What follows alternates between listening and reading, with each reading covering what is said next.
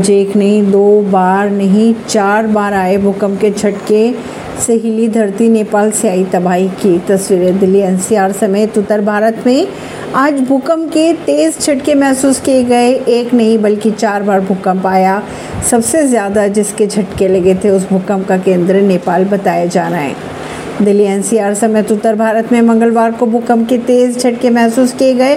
भूकंप के झटके इतने तेज थे कि लोग घरों और दफ्तरों से बाहर निकलकर सड़कों और खुले मैदानों में आ गए। मंगलवार की अगर बात करें तो एक, दो नहीं, बल्कि चार भूकंप के झटके महसूस किए गए। कहा यह जा रहा है कि भूकंप का केंद्र नेपाल था, जिस भूकंप के झटके सबसे ज़्यादा महसूस किए गए, वे आधा घंटे में दूसरी बार आया था। भूकंप की अगर तीव्रता की बात करें तो इतनी तेज थी कि दिल्ली, उत्तराखंड के अलावा नेपाल में भी झटके महसूस किए गए। परवीन सिंह, नई दिल्ली